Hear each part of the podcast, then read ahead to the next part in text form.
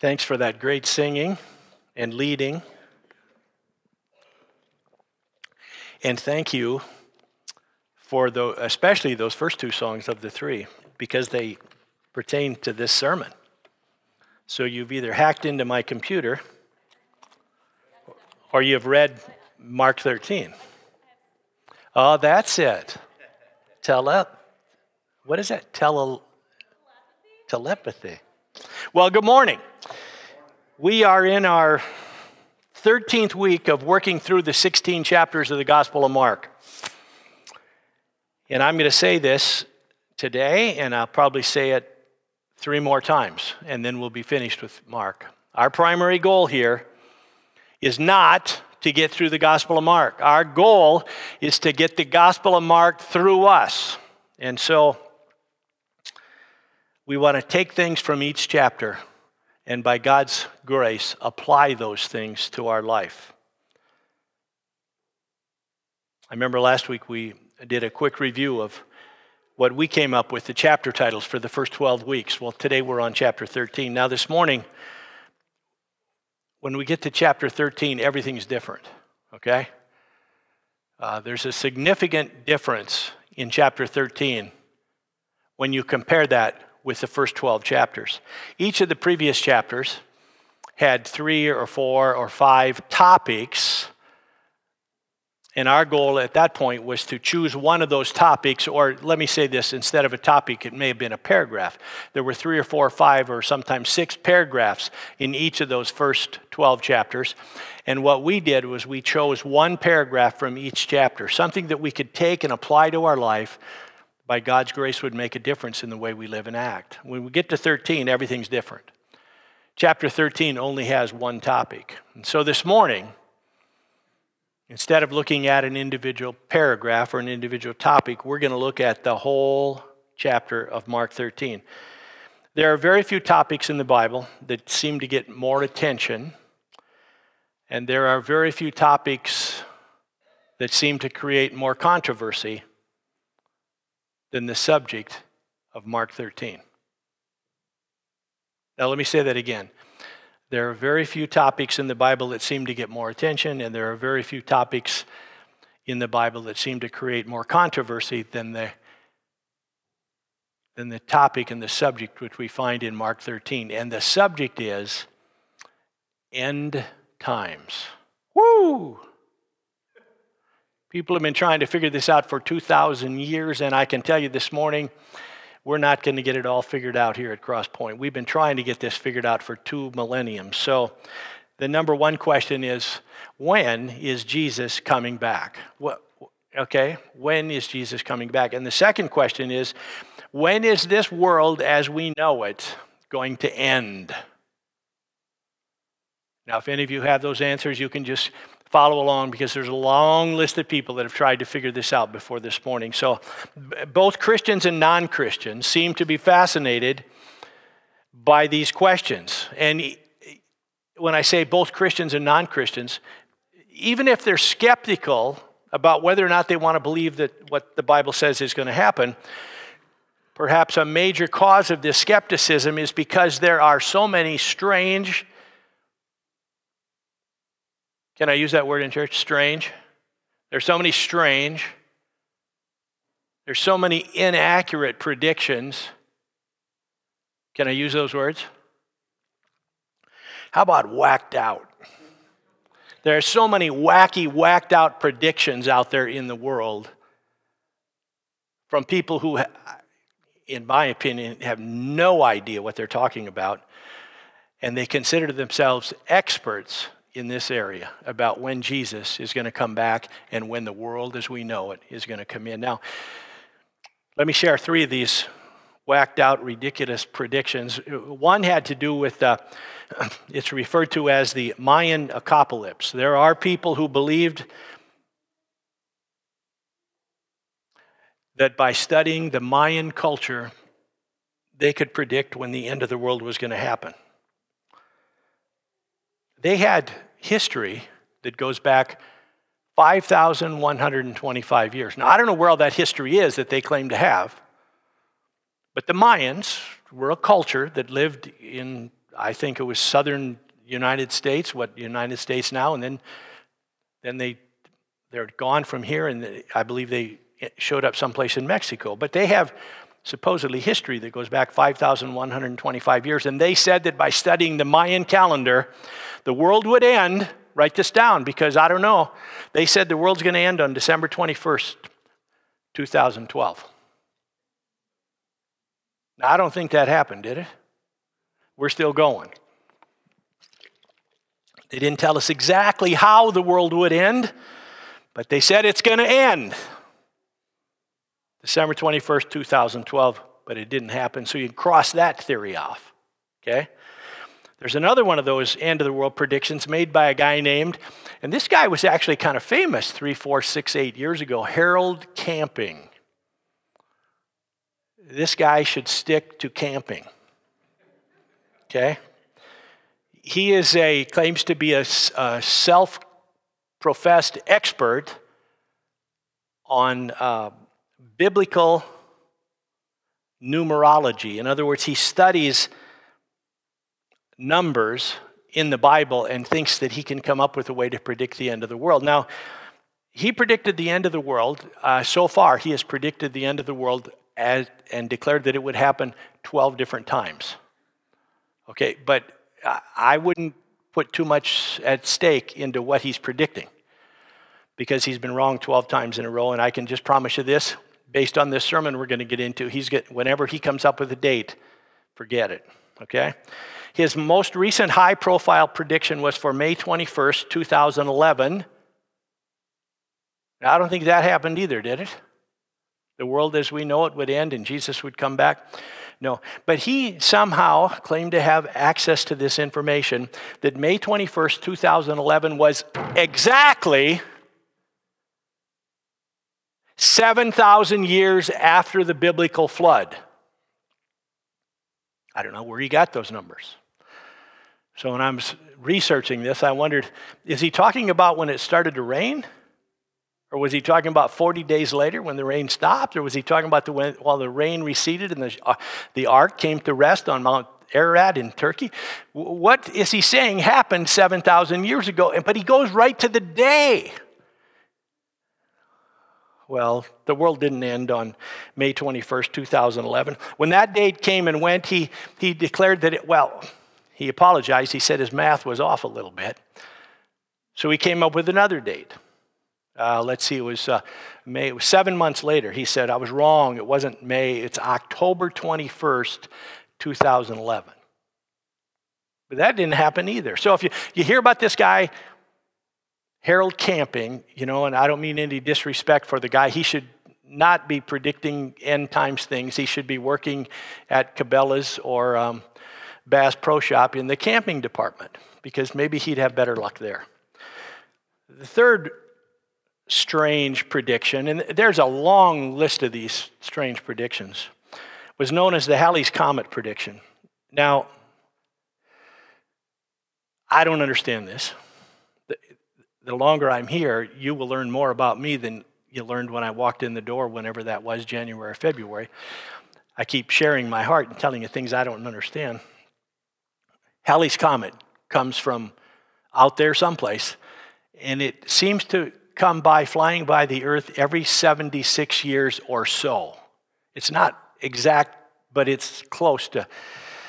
Well, in 1910, they predicted that Halley's Comet would come flying by Earth again, and it did.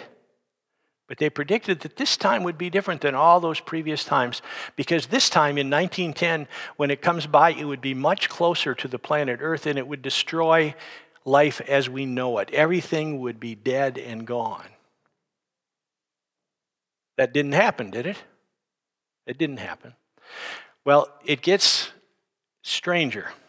There's a group in Oklahoma. Anybody from Oklahoma? You might not want to raise your hand on this. There's a group from Oklahoma that decided they had come up with a way to survive even when Halley's Comet passes by so close that it's going to destroy everything. They began to gather all their bottles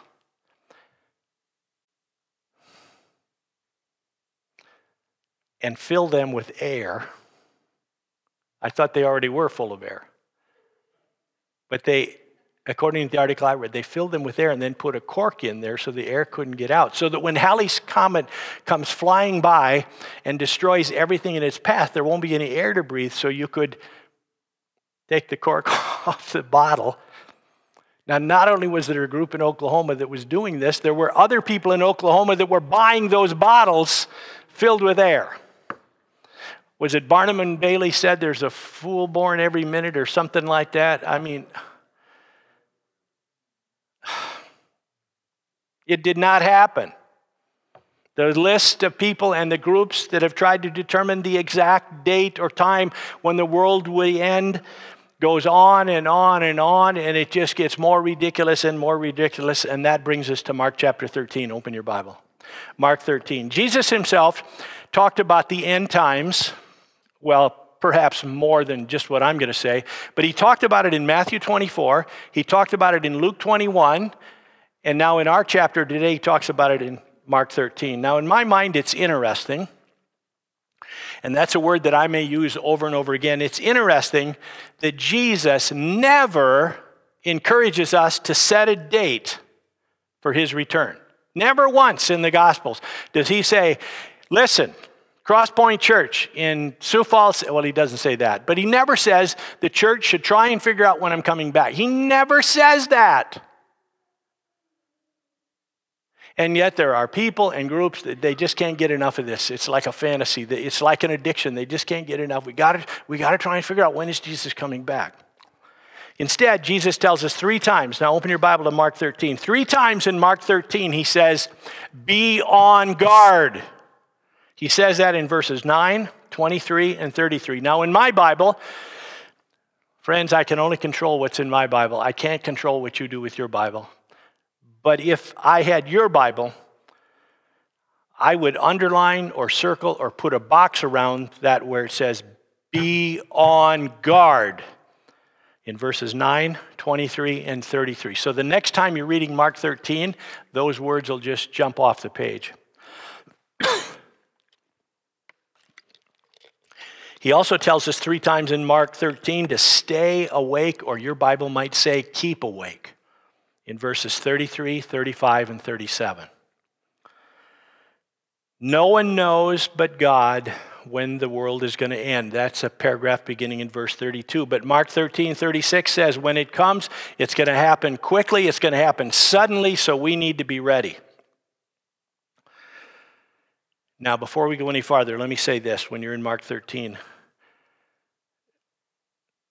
I'm going to read all 37 verses instead of just five or six because this same topic of the end times, but we're going to read it section by section, not all 37 in a row. And I'm going to make a few comments after we read each paragraph, okay? Now, if we lived in a perfect world, and we don't, And if I wanted to change what I was doing, we could say we're going to spend one week on chapter 1, 2, 3, 4, 5, 6, all the way through 12. And when we get to 13, we're going to spend seven weeks on 13 but we're not going to do that.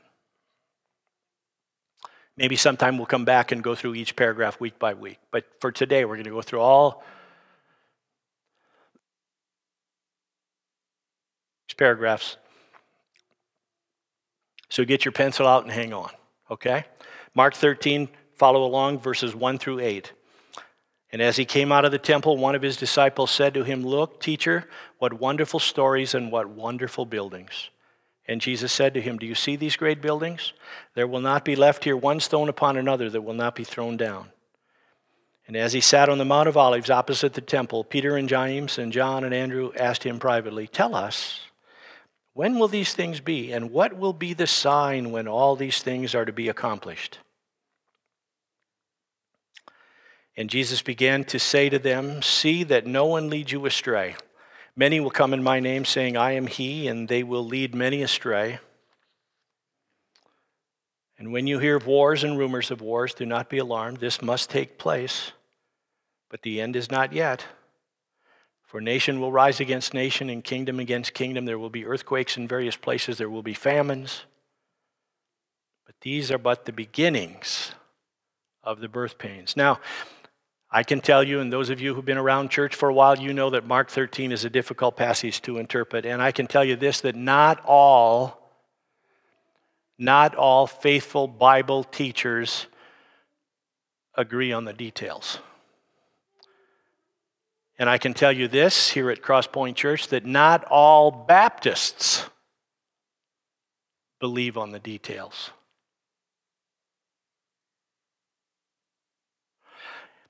So I would say it's a very high probability that not everyone at Crosspoint is going to agree on all these details. But we're going to work our way through it, and when we're done in another 20 minutes or so, we'll say amen and go home. And in verse 1, Jesus is leaving the temple for the last time. And you just have to sort of picture that. One of his disciples, just, we don't know who it is, there's no name here. One of the disciples draws attention to the size and beauty of this temple. It was one of the greatest archaeological projects or monuments, wonders of the world. It was, it was just huge. The temple in Jerusalem was magnificent. It was made out of the white stone. And the boulders, uh, I don't even know where all those boulders came and where all those rocks that could come from and all those pillars.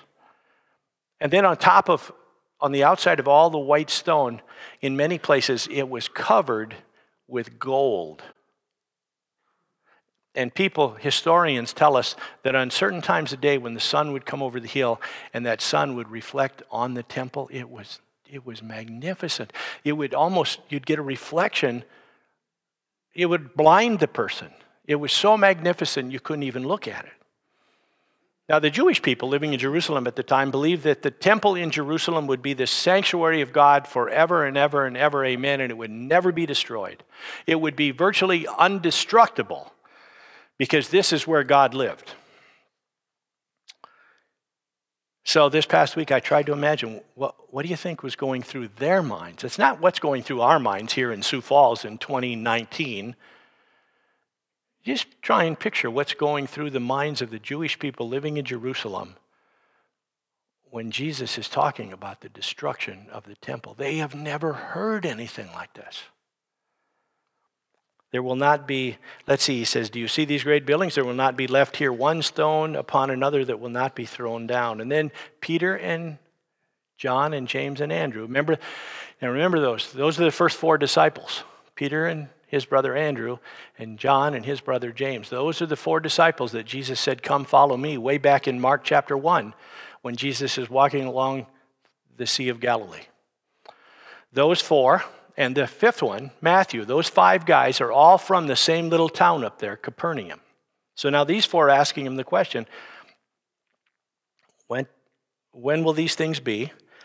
And what will be the sign when all these things are about to be accomplished? The disciples are thinking about the end of the world. In their minds, they are not picturing this long break between the destruction of the temple and the end of the world. In their mind, they think if, if the temple is destroyed, the world is next. It's all going to happen. Well, we know the temple was destroyed in 70 AD by the Romans. But Jesus, when they ask him, he doesn't exactly answer the question that they're asking. He doesn't answer the question, when is the world going to end? Instead, he talks about the destruction of the, of the, temple and how this destruction is going to be the beginning of other end time events. In that first paragraph, he says things like this See that no one leads you astray, many will come in my name. They will lead many astray. When you hear of wars and rumors of wars, do not be alarmed, alarmed. Nations and kingdoms will fight one another, earthquakes and famine will take place. But these types of events only serve to set the stage for the final event. Let's go to the next paragraph. Mark 13, 9 through 13. This is what God's word says Be on your guard, for they will deliver you over to consuls, and you will be beaten in synagogues, and you will stand before governors and kings for my sake to bear witness before me. And the gospel must first be proclaimed to all nations. And when they bring you to trial and deliver you over to be anxious, deliver you over, do not be anxious before him what you're going to say, but say whatever is given you in that hour, for it is not you who speak, but the Holy Spirit. And brother will deliver brother over to death and his father, his child, and children will rise against parents and have them put to death. and you will be hated by all for my name's sake, but the one who endures to the end will be saved. So, let's just think where we were, now let's think where we are. Not only will there be famines and earthquakes and wars that we just talked about, not only is that going to happen on a global situation, but there will also be trials and persecutions on a personal level, which should serve to remind us that as followers of Jesus, we can expect to experience difficult times. People who study such things tell us that there have been 70 million Picture that number. There have been 70 million men and women, boys and girls, who have been murdered, and the only thing they did to cause the murder was they put their faith in Jesus and told somebody that they loved him. 70 million people have been martyred because they professed faith in Jesus Christ. Now, that number is mind boggling, but it gets even more mind boggling. 45 million. Let, me just back up 70 million in 2,000 years. Okay, got that more or less. It's not exact. 70 million since Jesus was crucified buried, rose again, and went back to heaven. 70 million have been martyred. Of that 70 million, 45 million, 45 million of that 70 million were in the 20th century alone. So if we in our minds somehow live in a fantasy world, they think that Christians were only martyred back there in the Roman Empire, it's time to wake up. 45 million of the 70 million were martyred in the 20th century. And in the last 10 years, in the last 10 years, there have been, on an average, 270 Christians martyred every day. You won't hear that on the news. They don't want to talk about things like that. 270 every day. That's that's just over 10 men or women, boys and girls, every hour. Since you walked in the door, 10 or 12 have been murdered. And by the time you get home and get to sit down and have lunch, 10 or 12 more will be murdered. Jesus tells us to be encouraged because he says the one who endures to the end will be saved. Perseverance is the proof that we have faith in Jesus. Doesn't matter what happens through thick or thin, we are going to stay strong in our walk and love of Jesus. Perseverance is the only proof that our faith is real. It's going to be difficult, but God promises to walk with us. Pastor Vance Havner, get your pencil out. You're going to want to write this down. Pastor Vance Havner said this about perseverance. He says, and I like what he says. I hope if I live long enough, one day, someday, I'll say one thing that people will remember that Steve Anderson said this. I don't think I've ever said anything yet. Pastor Vance Havner used to say this faith that fizzles before the finish was faulty from the first. Faith that fizzles before the finish was faulty from the first. Now, I like that so well. When I run across stuff like that, I actually write it in these pages in my Bible in the front and the back where there's nothing on but white. Here it is. Faith that fizzles before the finish was faulty from the first. Pastor Vance Havner, 1901 to 1986. Maybe he was right. Maybe he is right. Let's go to the next paragraph. Mark 13, 14 to 23. But when you see the abomination of desolation, Just try to get your head around that phrase. But when you see the abomination of desolation standing where he ought not to be, let the reader understand. Let those who are in Judea flee to the mountains. Let the one who is on the housetop not go down or enter his house to take anything out. And let the one who is in the field not turn back to take his cloak. And alas, for women who are pregnant and for those who are nursing infants in those days, pray that it may not happen in winter. For in those days there will be such tribulation as has not been from the beginning of the creation that God created until now and never will be. And if the Lord had not cut short the days, no human being would be saved. But for the sake of the elect who he chose, he shortened the days. And then if anyone says to you, Look, here he is the Christ, or Look, there he is don't believe it. For false Christs and false prophets will arise and perform signs and wonders to lead people astray, if possible, the elect. Be on your guard. I have told you all things beforehand. This verse 14 introduces us to one of the most mysterious and difficult phrases found anywhere in the Bible the abomination of desolation. If you want to write this down, that same phrase appears three other places in the Bible, only in the book of Daniel. It appears in Daniel chapter 9, 27, 11, 31, and 12, 11. Only if you want that. Daniel 9, 27, 11, 31, and 12, 11. In Mark 13, Jesus seems to be using the phrase to mean some sort of extreme suffering and trial and perhaps pain according to verses 19 and 20, is going to come. Let's go to the next paragraph, Mark 14, verse 24. But in those days, after that tribulation, the sun will be darkened and the moon will not give its light. The stars will be falling from heaven and the powers of the heavens will be shaken. And then they will see the Son of Man coming in clouds with great power and glory. And then he will send out the angels and gather his elect from the four winds, from the ends of the earth to the ends of heaven. Verse 24. In those days.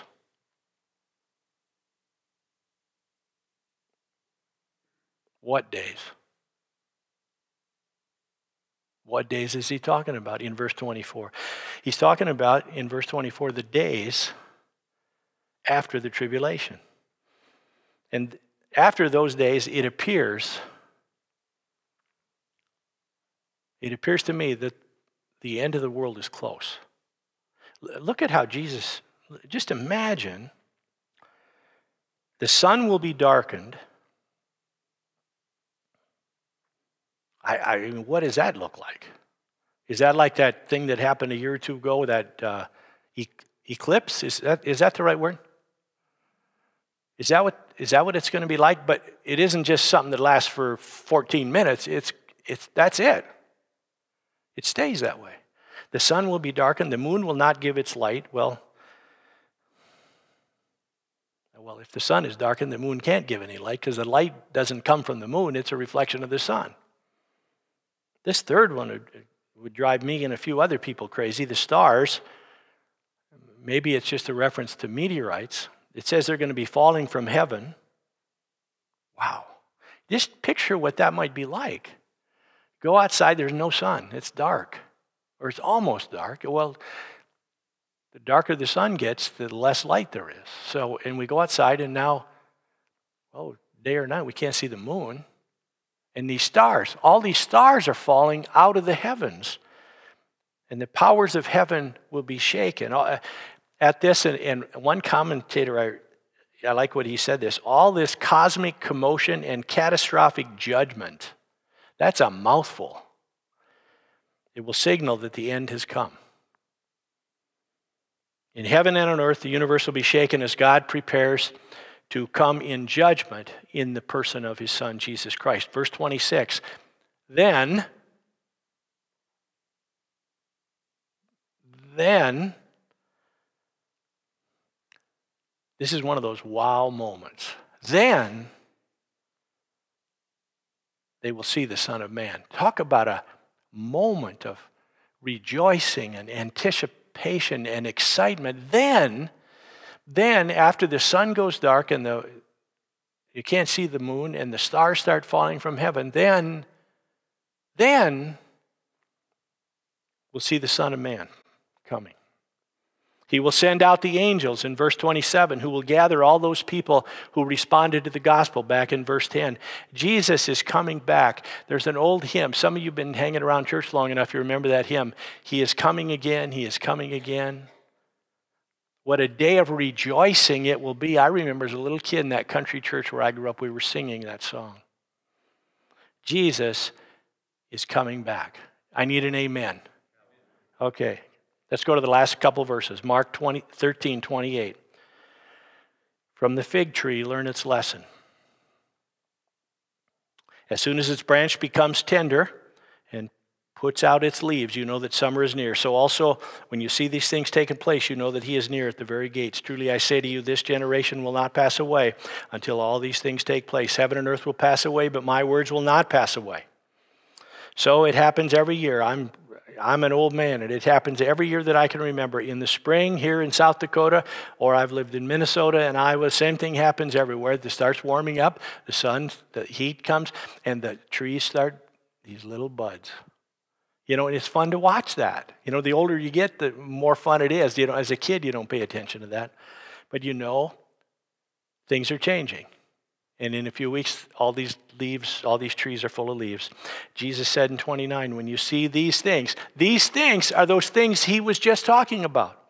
When you see that these things taking place, you know that he is near at the very gate. Then Jesus drops the bombshell in verse 30.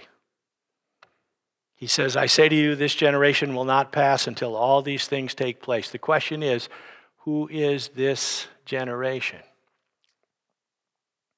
Well, it for sure wasn't the disciples in Jerusalem in 30 AD or 33 AD. It wasn't that. That generation is long gone. This generation refers to those people who are alive when they see all these things happening in some sort of rapid fire succession, one thing after the next, which could be as small as a span of 10 years or five years. And I don't know, I, I don't know how this is going to happen. I don't know if the sun's going to go dark one day and the stars are going to start falling that night, or whether the st- sun just sort of begins to darken over a period of five or ten years. And then the stars start falling. I don't know. But they're going to happen in some sort of progress, repetition, could be within a decade. History will come to an end. This present earth as we know it will be gone, and there will be a new heaven and a new earth, according to Revelation 21. But God's word never passes away. Isaiah said in Isaiah 48 the grass withers, the flower fades, but the word of our Lord will stand forever. Let's go to Mark 13, verse 32, our last paragraph. But concerning that day or hour, no one knows. Don't ask me. Don't ask me. I'm saving you time. Don't ask me when Jesus is coming back. Don't even ask me. I don't know. It says right here, no one knows. Don't ask me. I wouldn't waste my time asking anybody because it says right here, no one knows. But concerning that day or hour, no one knows, not even the angels in heaven nor the Son, but only the Father. Be on guard, keep awake, for you do not know when the time will come. It's like a man going on a journey when he leaves home and puts his servants in charge, each with his work, and commands the doorkeeper to stay awake. Therefore, stay awake, for you do not know when the master of the house will come in the evening or at midnight or when the rooster crows or in the morning, lest he come and suddenly find you asleep. And what I say to you, I say to all stay awake. Or maybe in the new Steve Anderson translation, it won't be stay awake, it'll wake up! and pay attention to what's happening in the world around us. Jesus is clearly speaking about his coming again, but he reminds us in this verse that he himself doesn't even know when that's going to happen.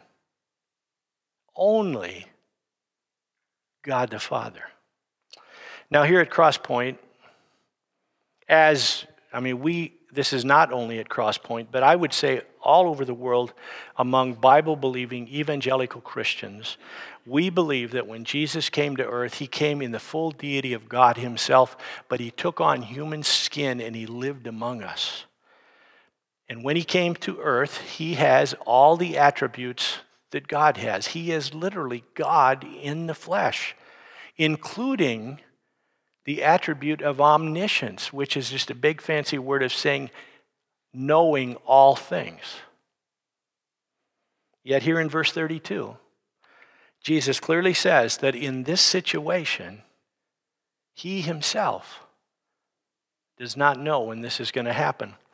So, here's the problem.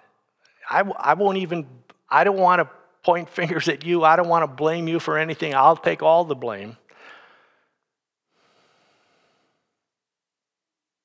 We try to wrap our head around Jesus and we think we know everything about him, which we don't. But it is nothing short of miraculous and magnificent and so mind boggling, I can't even understand it. That when Jesus, the living Son of God, came to earth and took on flesh and became a human being, he could somehow, and I can't explain this, I can just tell you that it happened, he could somehow turn off some of those attributes. And then he could turn them back on. But he, he learned, or he didn't learn, he already knew how to turn those off so that he could actually live as a human and experience the experiences that we have. And then at times he could turn those back on. But one of the things that is somehow turned off is this ability to know when his heavenly father was going to send him back. We don't know when Jesus is coming back. Jesus himself doesn't even know. How in the world are we supposed to know? But we know this what we're supposed to be doing until he comes back. We should be on guard, we should stay awake, and we should pay attention to what's happening all around us because Jesus could return at any moment. Our chapter title for Mark 13, we're going to keep doing chapter titles. Jesus is coming again. Now, there's this old hymn, and you will really love this. I am not going to sing this for you. But I'll tell you what the first verse is. He is coming again, he is coming again. The very same Jesus rejected of men. He's coming again, he's coming again with power and great glory. He is coming again. Amen. Let's close in a word of prayer and we'll ask the ushers to come and take this morning's offering. Let's pray. But next week, by the way, your homework assignment, read Mark 14 if you have time before you come to church next Sunday. Mark 14. Let's pray. Dear Heavenly Father, thank you so much. Yeah, I am I am just fascinated and overwhelmed and so grateful and thankful that that I live in a time and a place where I can have your word and hold it in my hands. And, and we all, Lord, I hope we all are appreciative of that. We think of brothers and sisters in Christ who, even this morning, those 10 or 12 who were murdered this past hour, and we think of how devastating that is to their families. And all that these people did was stand up for Jesus. And, and Lord, we live in a country that's half crazy or more than that, but we still can talk about our faith and we can share Jesus and we can read our Bibles in public and God, we're grateful for that, but we pray for our brothers and sisters who are struggling and can't do that. We look forward with much expectation to the day you come back. We thank you, Lord, for giving us the faith to believe in Jesus. It's a gift from you to us. And so, Lord, thanks for allowing us the fellowship with brothers and sisters this morning. And we pray, thank you for this offering that we're about to take. And we, we thank you for each gift and each giver. We ask that you'd be with our board as they continue to be, attempt to be good stewards of all that we entrust into their care. And we ask, Lord, you'd care for us until we can come back next Sunday and read Mark 14. In Jesus' name we pray. Amen.